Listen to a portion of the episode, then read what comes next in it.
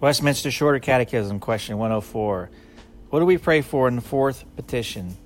In the fourth petition, which is Give us this day our daily bread, we pray that of God's free gift we may receive a competent portion of the good things of this life and enjoy his blessing with them.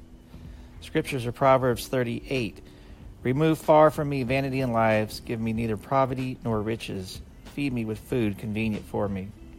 1 Timothy 4 4 through 5 For every creature of God is good, and nothing to be refused, if it be received with thanksgiving, for it is sanctified by the word of God and prayer.